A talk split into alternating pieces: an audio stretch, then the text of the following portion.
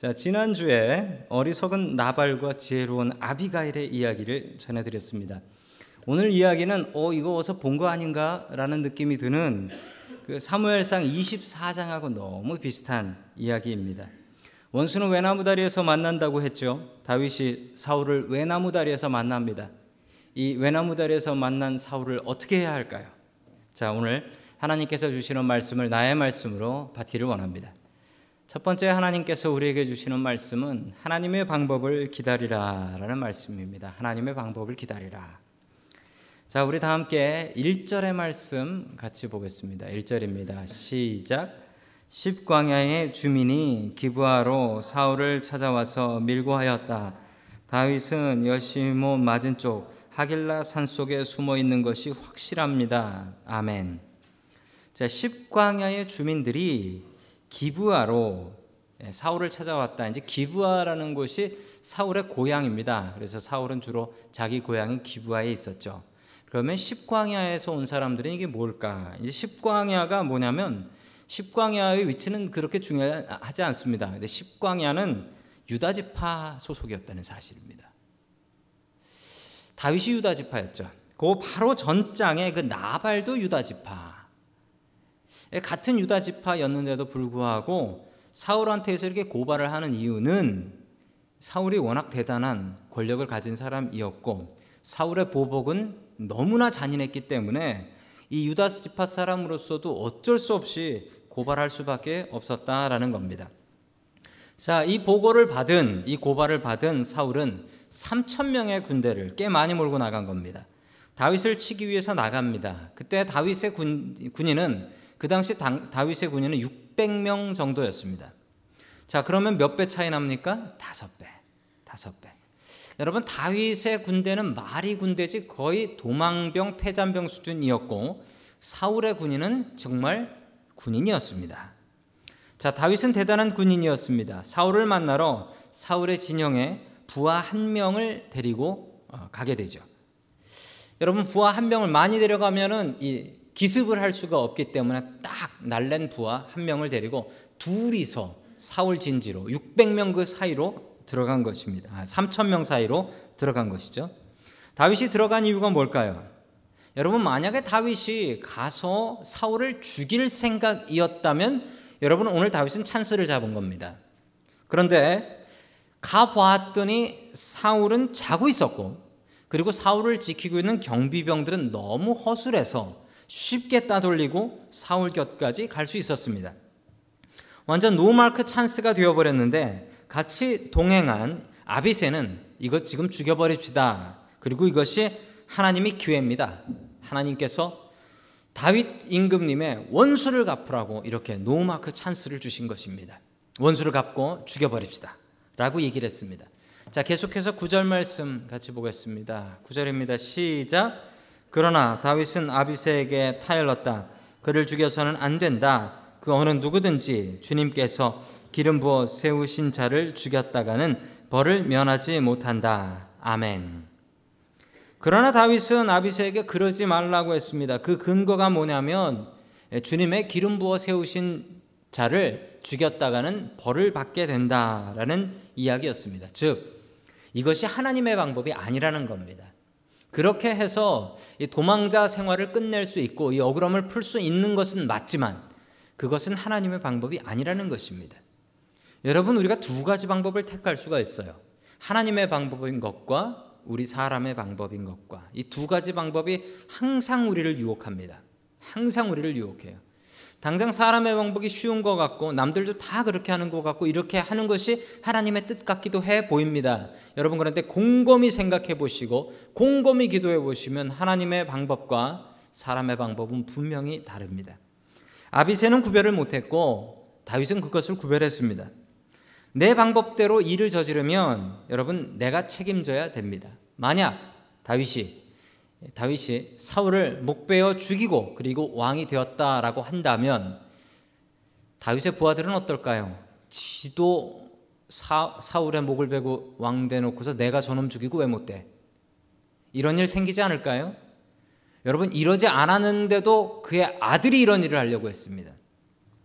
내가 내 방법대로 사고 치면 내가 책임져야 합니다. 그러나 내가 하나님 방법대로 기다리면 그것은 하나님께서 책임져 주십니다.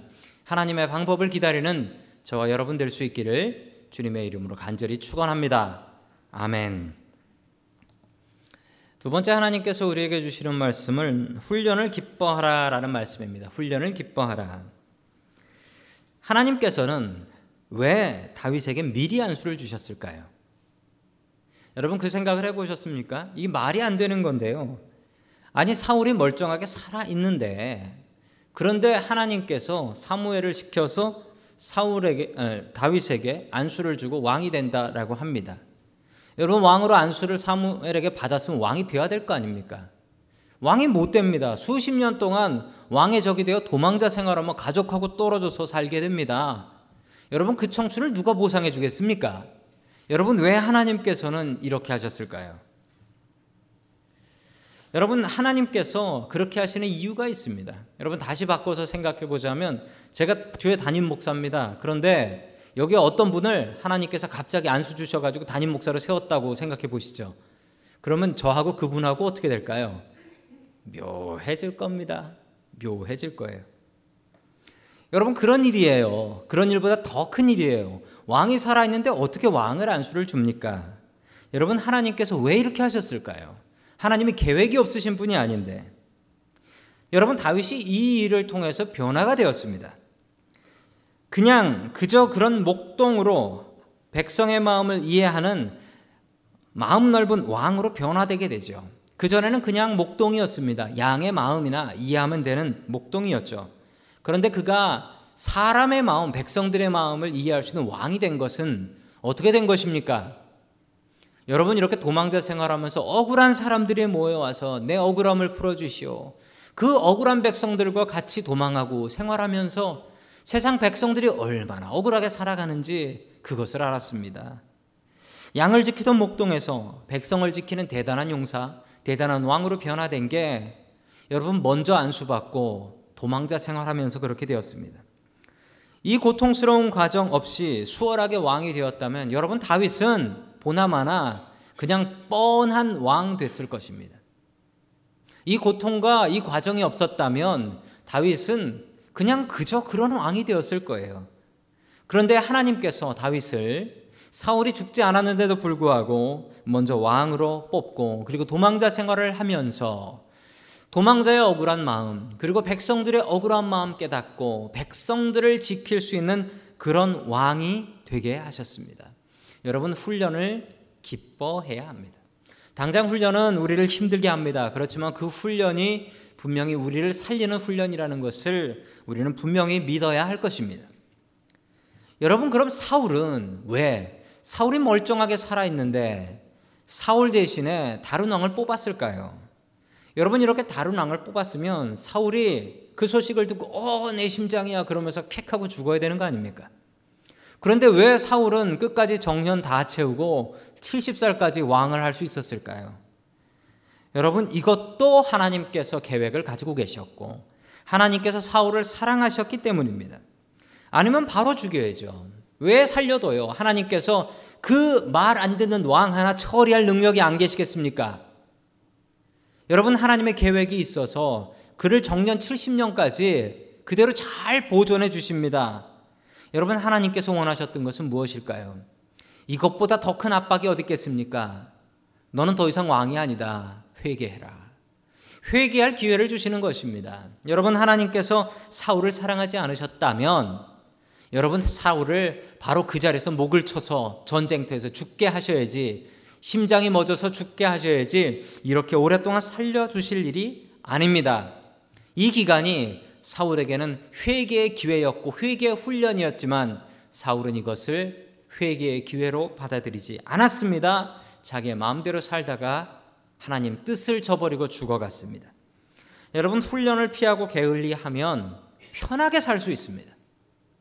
훈련을 땡땡이 치면 편하게 살 수 있습니다. 그렇지만 절대로 좋은 군인은 될 수 없습니다. 훈련을 기뻐할 수 있는 저와 여러분 될 수 있기를 주님의 이름으로 간절히 축원합니다. 아멘.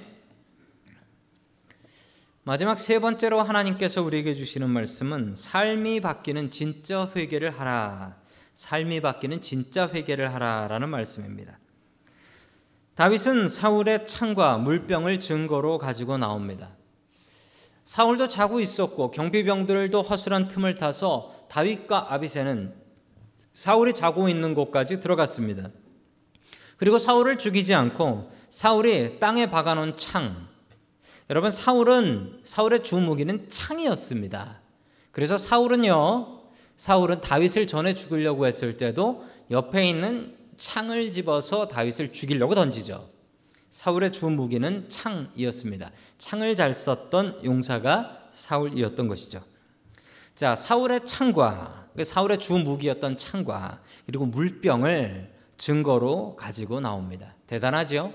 사울도 대단한 군인이었는데 어떻게 사울이 쥐도 새도 모르게 다윗과 아비세가 들어갔다가 나옵니다. 그러니 다윗이 훨씬 더 훌륭한 용사였던 것이라는 것을 알 수 있죠. 그래서 당시 여자들이 사울은 천천을 죽였고 다윗은 만만을 죽였다라고 그의 그 둘의 전투력을 비교하고 있는 것입니다. 그리고 사울에게 큰 소리로 이야기합니다. 나는 당신을 죽일 수 있었습니다. 그렇지만 죽이지 않았습니다. 그러니 나를 좀 괴롭게 하지 말아 주십시오라고 설득을 합니다. 여러분 다윗이 다윗이 그렇게 적진에 들어가서 사울을 만나려고 했던 것이 바로 이 이유였습니다. 죽이려고 했으면 벌써 죽였죠. 죽이려는 이유가 아니었고 가서 만나서 어떻게든 설득해서 이 도망자 생활을 좀 끝내봐야겠다라는 생각을 다윗은 가지고 들어갔던 것입니다. 자, 그러자 사울이 이야기합니다. 우리 사울이 하는 이야기를 25절 같이 봅니다. 시작.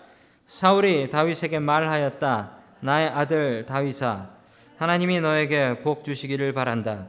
너는 참으로 일을 해낼 만한 사람이니 매사에 형통하기를 바란다. 다윗은 자기의 길로 가고 사울도 자기의 궁으로 돌아갔다. 아멘. 여러분 그러나 이게 진짜 회개가 아니었습니다. 여러분 진짜 회개했으면 둘이 끌어안고 울고 우리가 더 이상 이러지 말자. 그러면 장인어른 사위야 이래야죠. 사울이 장인어른이었죠.